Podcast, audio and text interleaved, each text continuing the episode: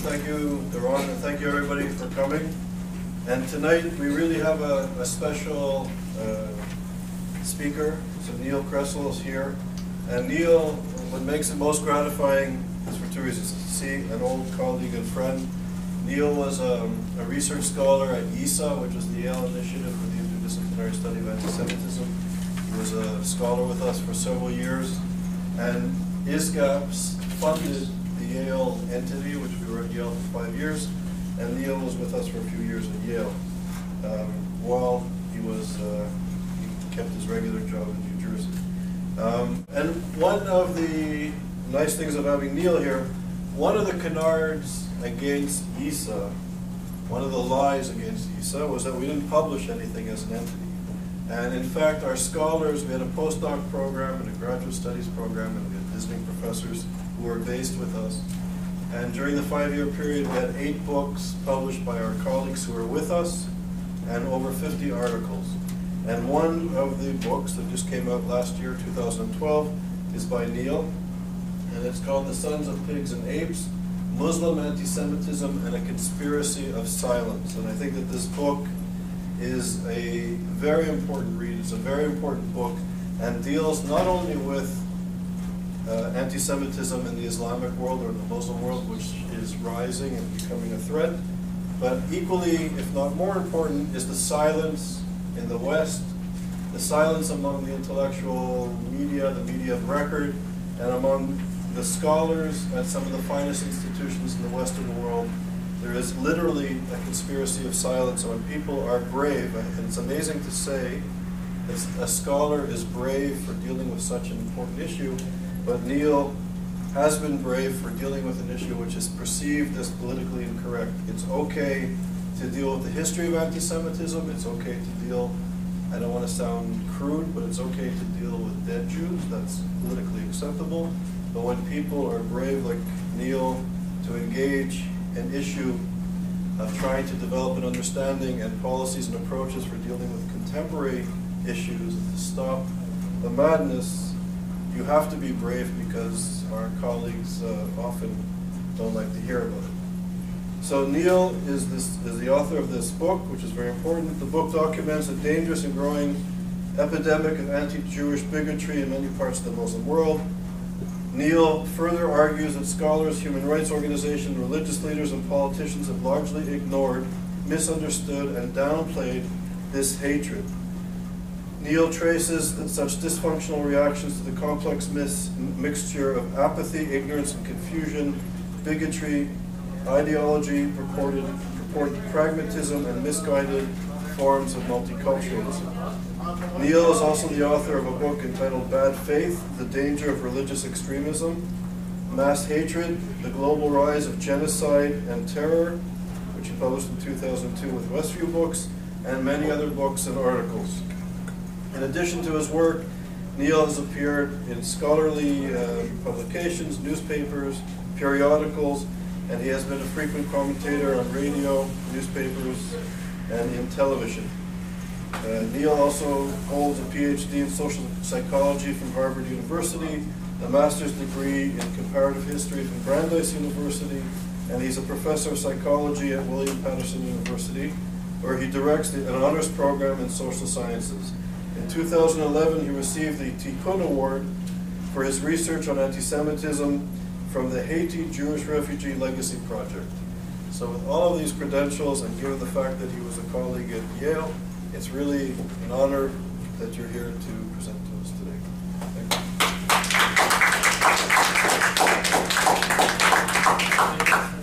Thanks, Neil.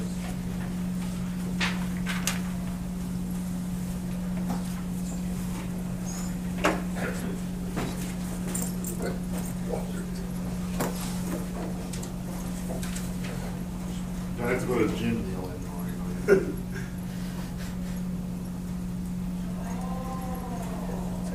Yeah, that's fine.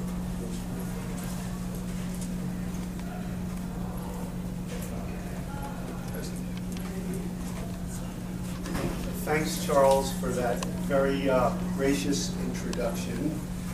And I, I might add that it's um, fun for me to be um, back at Fordham because about a week and a half after I got married, my wife started law school here. And I didn't see her for, uh, for three years, except for when I went to, uh, to Fordham, uh, where she was um, editing law review. And um, so it's, it's um, particularly fun to be back in this building. And um, I think that the, the best way to start, I think, is by calling attention to the fact that in 2010, President Morsi called the Jews the sons of apes and pigs. And then somehow, for some reason, and I'm not sure why, about two or three weeks ago, it was treated like news in the United States. It got to the front page of the New York Times. It got to a, a lot of other major media. And the question that baffled me is why now? Why all of a sudden this particular instance of outrageous anti-Semitism is getting some attention, whereas all of the other incidents that I have been certainly reading about and studying for quite a few years, and that everybody who even bothers to look a little bit could see, why that did not get um, much um, attention. And I, when it happened, I, I sort of wondered, well, maybe this time it's so public and it's so outrageous that we finally found an instance of anti-Semitism coming from the Muslim world, from a high place in the Muslim world, that would be impossible to ignore. That the left, that the um, acad academics, that the human rights community, they would have to seize upon this and pay attention to it. Um, perhaps when, Nor when Morsi said that, told his countrymen to nurse our, our children and our grandchildren on hatred for Jews and Zionists, he sounded an, uh, an alarm for those who have so often tried to argue that we can find friends within the Muslim Brotherhood. Um, and indeed, President Obama's spokesman said that he harshly, he severely condemned Morsi's language, but he also reaffirmed um, the American commitment to the Egyptian president and his pro-peace role. One has to wonder a bit about a pro-peace role which is predicated upon a belief that you're going to nurture your children and your grandchildren on hatred a pro-peace role which is based on that premise has to be a, um, a very complex or very, uh, a, a very subtle pro-peace role. There's something about it that just doesn't seem right. Now, meanwhile, the New York Times um, wondered, without a shred of evidence, whether perhaps, and this is from a New York Times editorial, they wondered whether perhaps um, becoming president made Morsi, and this is a quote, think differently about the need to respect all people. And now, if, you, if they said that on the basis of some evidence, some declaration that I was totally wrong in what I said previously, and now I see things differently, then I can understand that making it into an editorial in the most respected newspaper in the United States. But without a shred of evidence to say that, it makes you wonder what's going on. I guess that the editors are suggesting that um, he could be a, a new man. I guess what they're suggesting is, as Morsi did, that his comments were taken out of context. You don't have to think a long time to wonder what context justifies saying we will teach our children and our grandchildren to hate the Jews and the Zionists. What's the context that makes, makes that right? But in any case, um, if we did believe that the comments were taken out of context and that Morsi um, had become a new man, we are still left neglecting the fact that this sort of anti-Semitism is endemic throughout many parts of the Muslim world. Now, I want to start by saying I'm not saying everywhere in the Muslim world. I'm not saying every Muslim. I'm not saying that Islam must be anti-Semitic. I'm not saying that there aren't um, brave enemies of anti-Semitism within the Muslim world. But what I am saying is that many high-level leaders in the Muslim world and many, and, and many of their followers and much of the public and many people who are sometimes declared moderates in the West are still showing signs of what we would have to call not anti-Zionism. I'm not talking about hostility towards the state of Israel. I'm talking about old-fashioned bigotry, old-fashioned anti-Semitism. I'm not, I'm not making an argument here for the, the, um, the new anti-Semitism, the anti-Semitism that's based on treating Israel um, differently than other, um, other countries are treated or using um, gross imagery in the description of the state of Israel. I'm not talking about that type of new anti-Semitism. I'm talking about old-fashioned bigotry, and that we find it in um, many places. Let me give you some examples.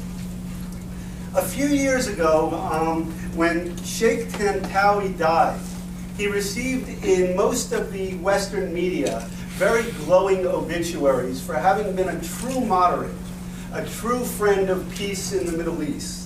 And that um, there was some evidence for this. The, uh, the Sheikh actually was an advocate for some for more rights for women than some others who have been in similar positions to his. And he had also, on occasion, um, shown some willingness to deal with Israel. At From one what point, country does he represent? what? From what country does the sheikh? Oh, oh, I'm sorry. The Sheikh it was the um, was the head of Al Azhar University, the most prestigious university in the Sunni Muslim world. So he wasn't representing a country, but he was representing the institution of higher learning that has probably the greatest prestige among in Sunni Islam. Cairo. In, in Cairo. And it's very, very important. I, I'm, I'm sorry I didn't say that piece because it's very important to understand that this is not a, one of the many sheikhs that you find um, with, with small followings, but rather a guy who had risen to the pinnacle of influence within the Sunni Islamic world. Now, the, the sheikh, um, he, he did some good things. He, he shook hands with an Israeli president. And he um, later on he took a lot of heat from the um, um, he took he took a lot of heat from his own supporters. So he said, "Well, I didn't know exactly whose hand I was shaking, and I'm sorry." And he also met with the chief rabbi of Israel, and he took heat for that also and apologized for it. And he would defend himself by saying, Don't you guys know I'm the one who wrote a doctoral dissertation in which I listed all the unflattering characteristics of the Jews. So my credentials are good in this area. My flank is protected.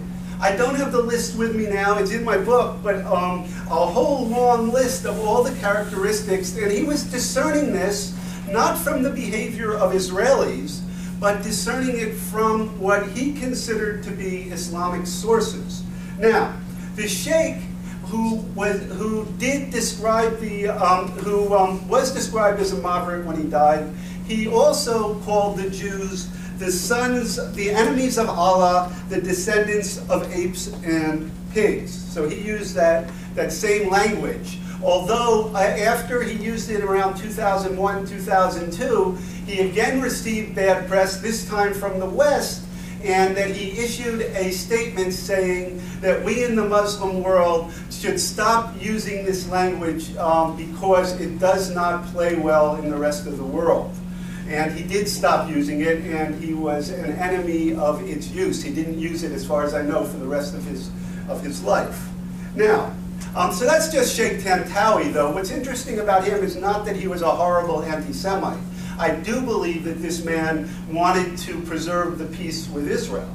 But what was interesting is that this anti-Semitism coexisted um, with the image of a moderate, and that how it shows that being called a moderate and rising to very high mainstream places is not something which we um, which keeps a person away from what we would have to call fairly vile anti-Semitism.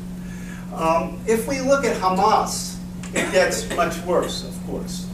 The Hamas charter that we, um, we hear about sometimes, but I think not enough, incorporates sections from Hitler's old favorite, The Protocols of the Elders of Zion, almost verbatim.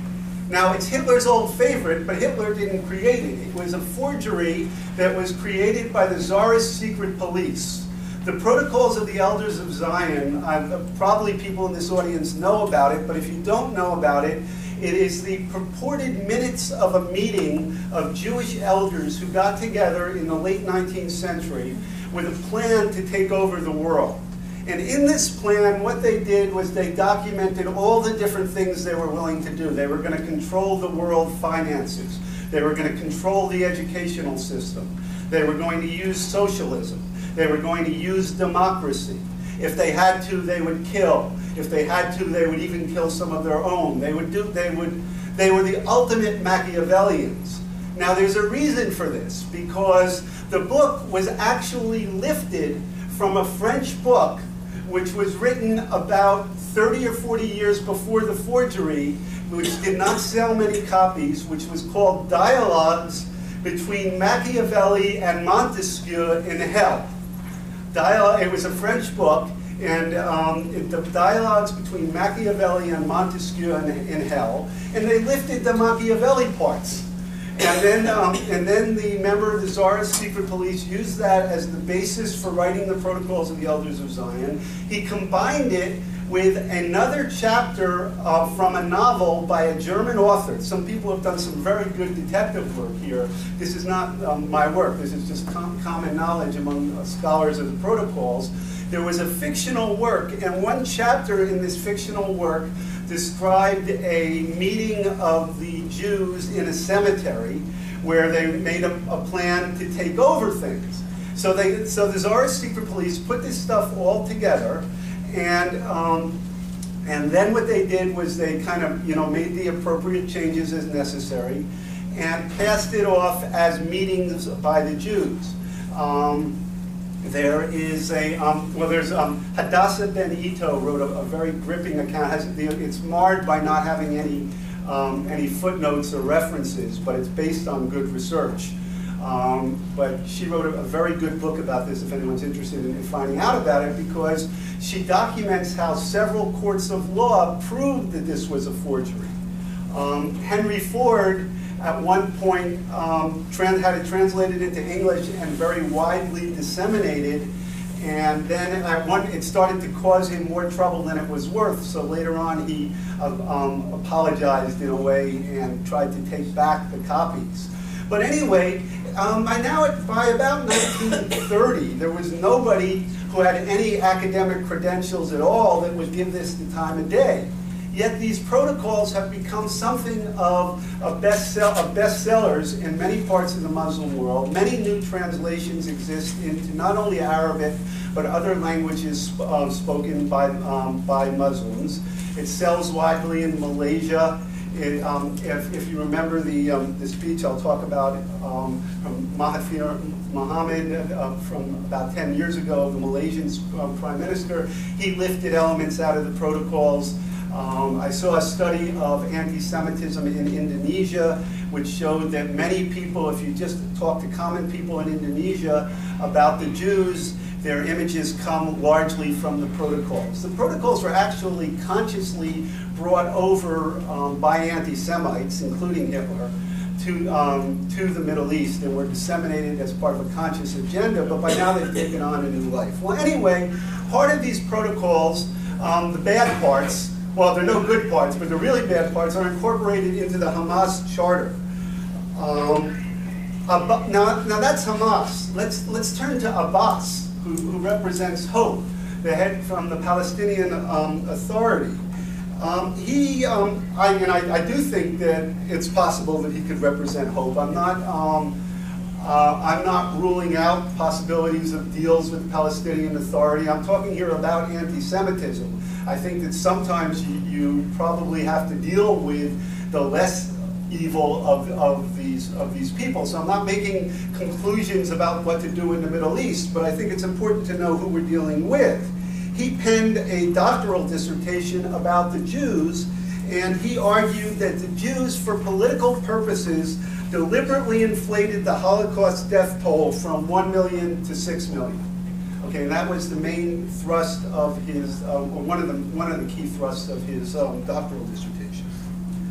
Um, okay, here's some more evidence, because I, I think the evidence is important, because when I talk about why people aren't paying attention to this, I want to make clear what they're not paying attention to. And I think one way to document the fact that I'm not just talking about some fringe elements is to look not at the famous speech by Mahathir Mohamad where he denounced the Jews for, and for having invented socialism and democracy, which do not sound like such terrible things, but he was saying they, they invented these things to help them get ahead in the world, and that they had, and he, he kind of denounced the Jews for all the classic protocols type um, reason, protocols of the elders of Zion reasons. But anyway, when he gave this speech of vile anti-Semitism, he gave it to the leaders of the Islamic Conference, who were the heads of state or high-ranking officials from all of the major Muslim communities around the world. So there were a huge number of very important people there.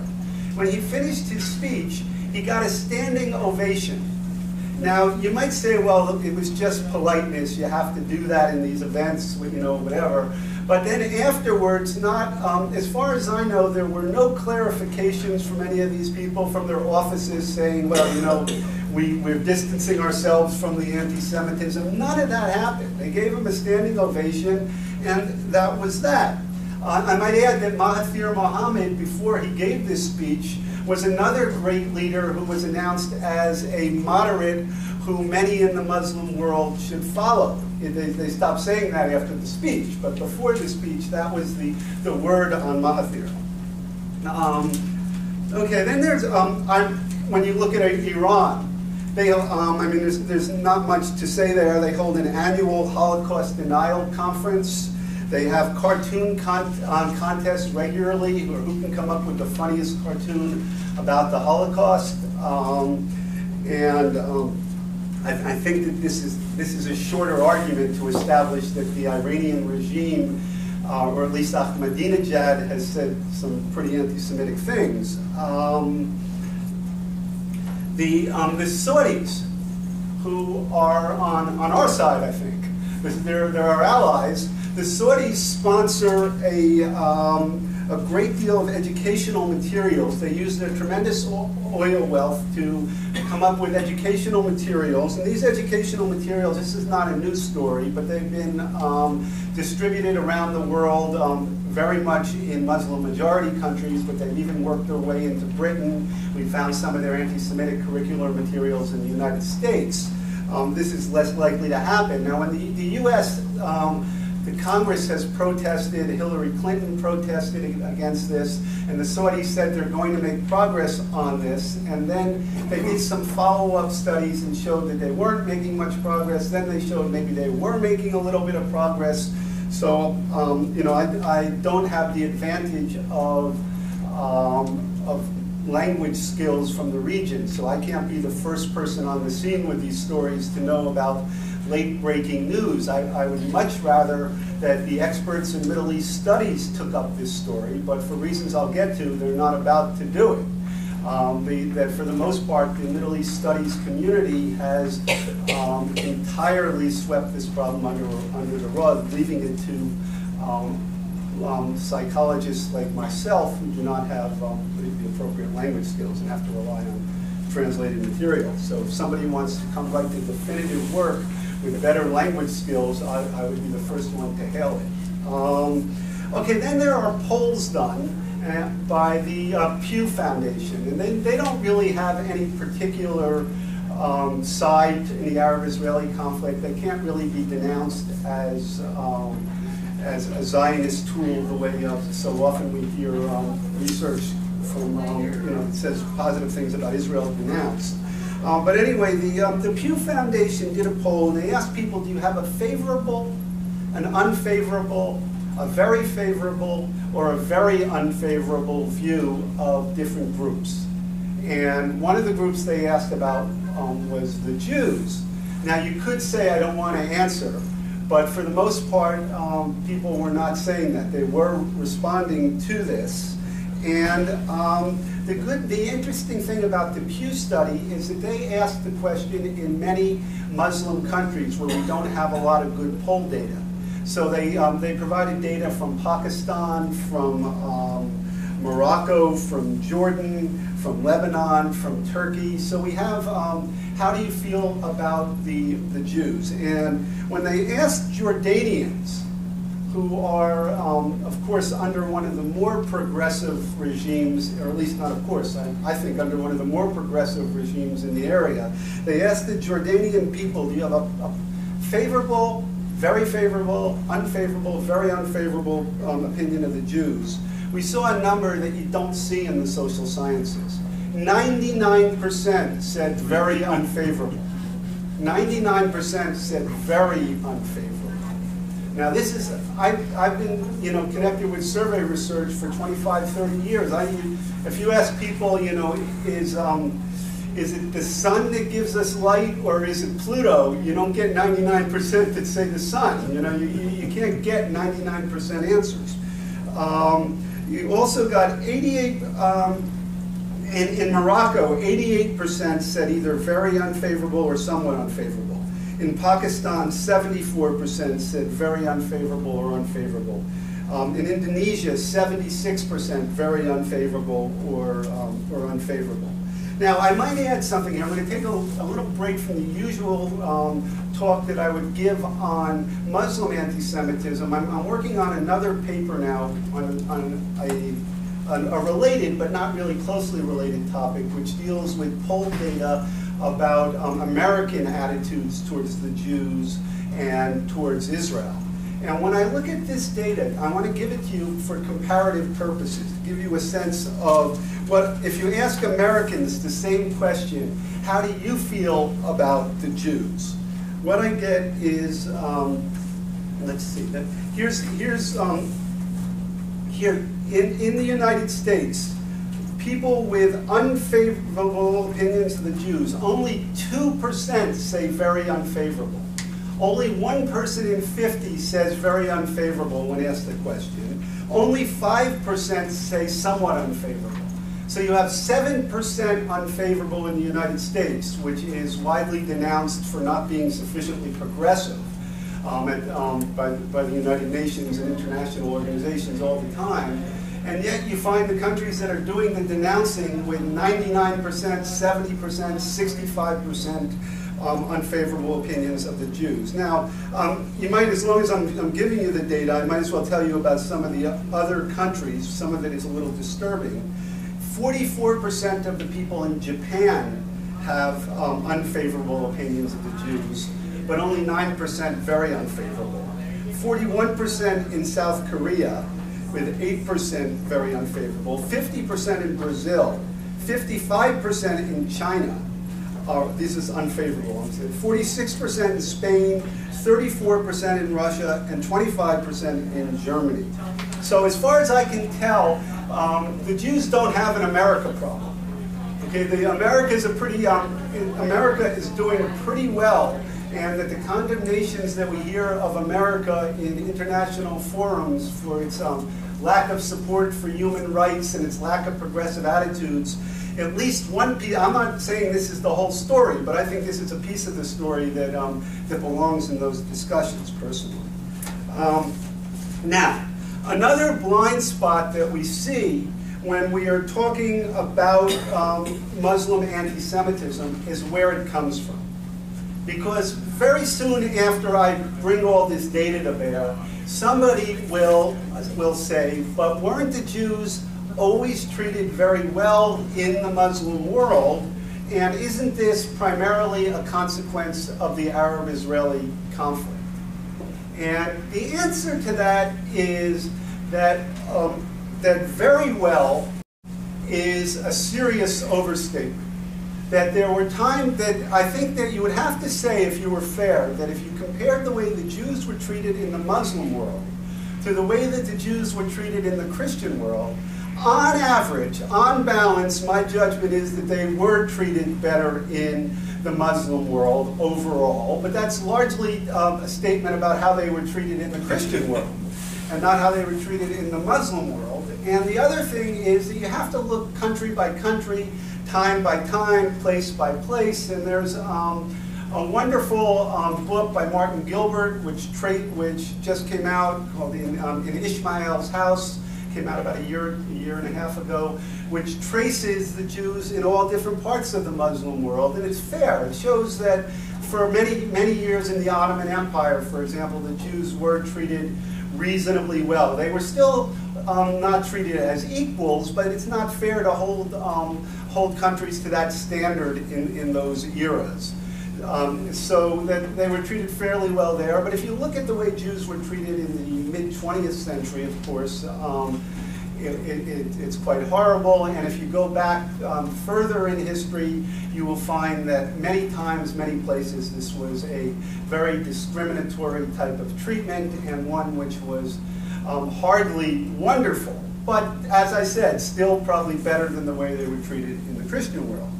Um, now, the, um, so that, that's one thing, and the, but the other thing is that if, if you look at Muslim religious sources, and this is probably the most controversial part of my argument, if you look at Muslim religious sources, you will find ample grounds for, um, for sustaining hostile, hostility towards the Jews in the religious sources. Now, I'm saying this with a very clear caveat, and that is that I would not want to have to go through the religious sources of the Jewish tradition or the Christian tradition and have to defend them one by one either. I think that all religious traditions, or at least the, the three that I'm, um, the Christian, the Jewish, and the Islamic religious traditions, have within them the basis for hatred if somebody wants to find it.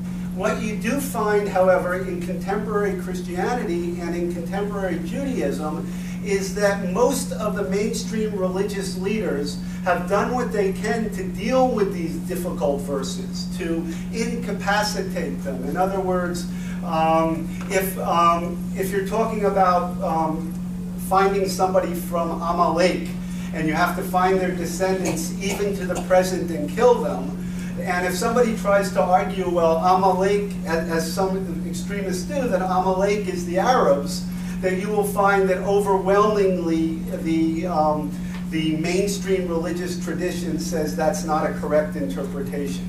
And that the key is that you have to work in, in the post-enlightenment world, most of the religious traditions have worked to weaken the sources of bad behavior within their religious tradition. In the Christian world, it, um, it, and in the Jewish world, it's an ongoing process, but you see an attitude towards we're not going to use these texts to sustain hatred.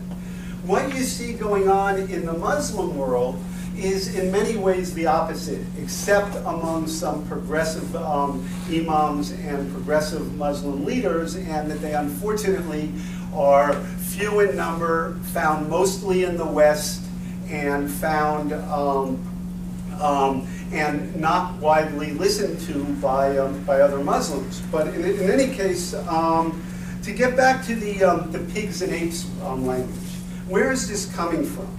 In my view, this comes that the people who use it as a term of hatred nowadays, I think, can be plausibly said to be arguing against the text. That, in other words, the text, um, the text come, it comes um, from there's there's some Quranic basis for the story, and what it says is that the Jews were um, punished by Allah for not observing their own Sabbath.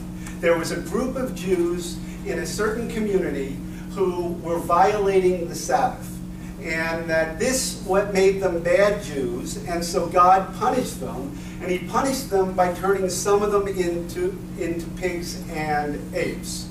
And now that, that story, you could interpret it, first of all, as a sign not that Jews are evil, but you could interpret that story if you were wanted to be progressive minded by saying that a person should follow their own religious tradition and that, um, that Islam expects Jews to be true to their Judaism just like it expects Muslims to be true to Islam. And that therefore the, um, the interpretation here is not anti-Jewish but rather pro-religious.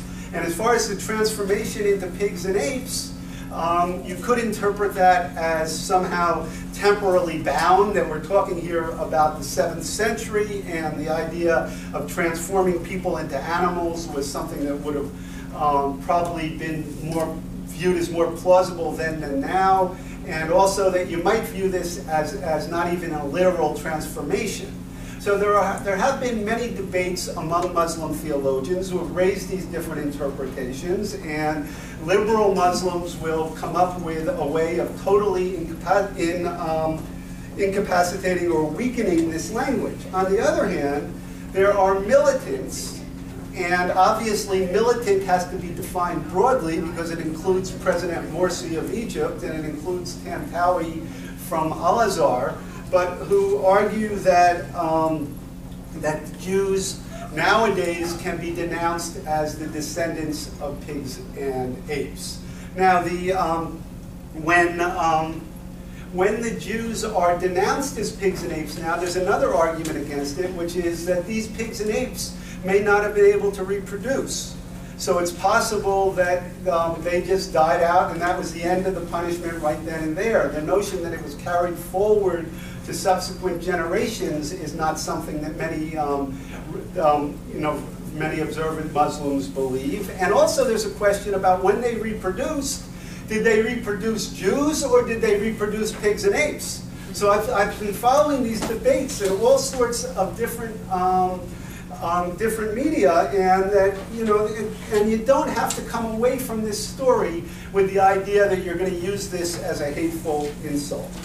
Um, I wanted to share, though, with you some of the ways that it is used, and that um, and that that's the key. What we find is, for example,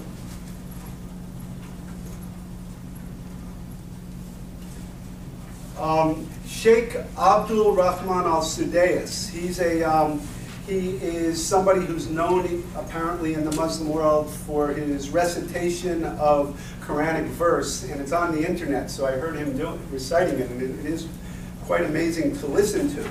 Um, when when the Sheikh came to um, England for the dedication of London's Islamic Cultural Center, key British media uh, spoke of his message of peace and moderation, and that this was the way it all played out in the British press.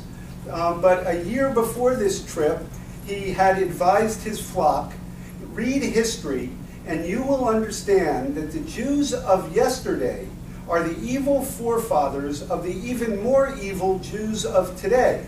Infidels, falsifiers of words, calf worshippers, prophet, prophet murderers, deniers of prophecies, the scum of the human race, accursed by Allah, who turned them into apes and pigs. These are the Jews, an ongoing continuum of deceit, obstinacy, licentiousness, evil, and corruption. Um, and that he is um, one of the chief um, clerics in, um, in Mecca at, um, at one of the most important um, mosques there. Now, the, obviously, to call a man like this a moderate takes either some ignorance of what he said or um, a, an odd definition of moderate. Um, Hassan Nasrallah from um, Hezbollah, he uh, called the Jews the murderers of the prophets, the grandsons of apes and pigs. The murderers of the prophets, the grandsons of apes and pigs. Um, here's an, um, another one. This is on Palestinian Authority television. A Muslim cleric, Sheikh Ibrahim Mahdi, used um, used the phrase. He was um, he was trying to work people up against Israel, but he said all weapons must be aimed at the Jews, at the enemies of Allah, the accursed nation in the Quran, whom the Quran describes as monkeys and pigs. Um, and here is a cleric who is sympathetic to Osama bin Laden, so you're obviously not expecting moderation here. But he declared on, um, on the Al Jazeera television network, which we'll be hearing more of. Um, I'm surprised that the Christian United States allows the brothers of apes and pigs to corrupt it. The Jews have murdered the prophets and the messengers. The Jews are the most despicable people who walk the land and are the worms of the entire world. The Muslims have mercy on the Christians more than they do on the Jews.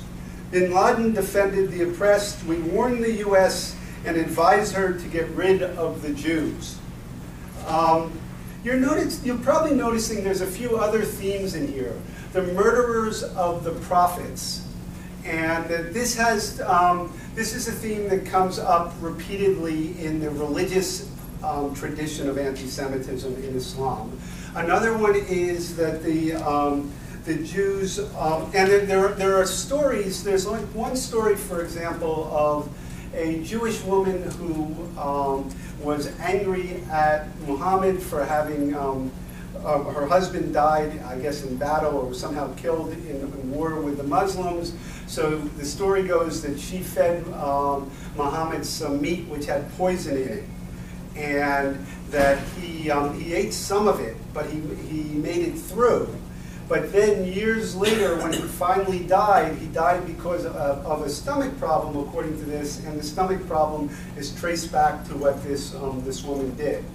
There, are, there are other stories that you get. Now, the stories that I'm talking about now are not in the Quran.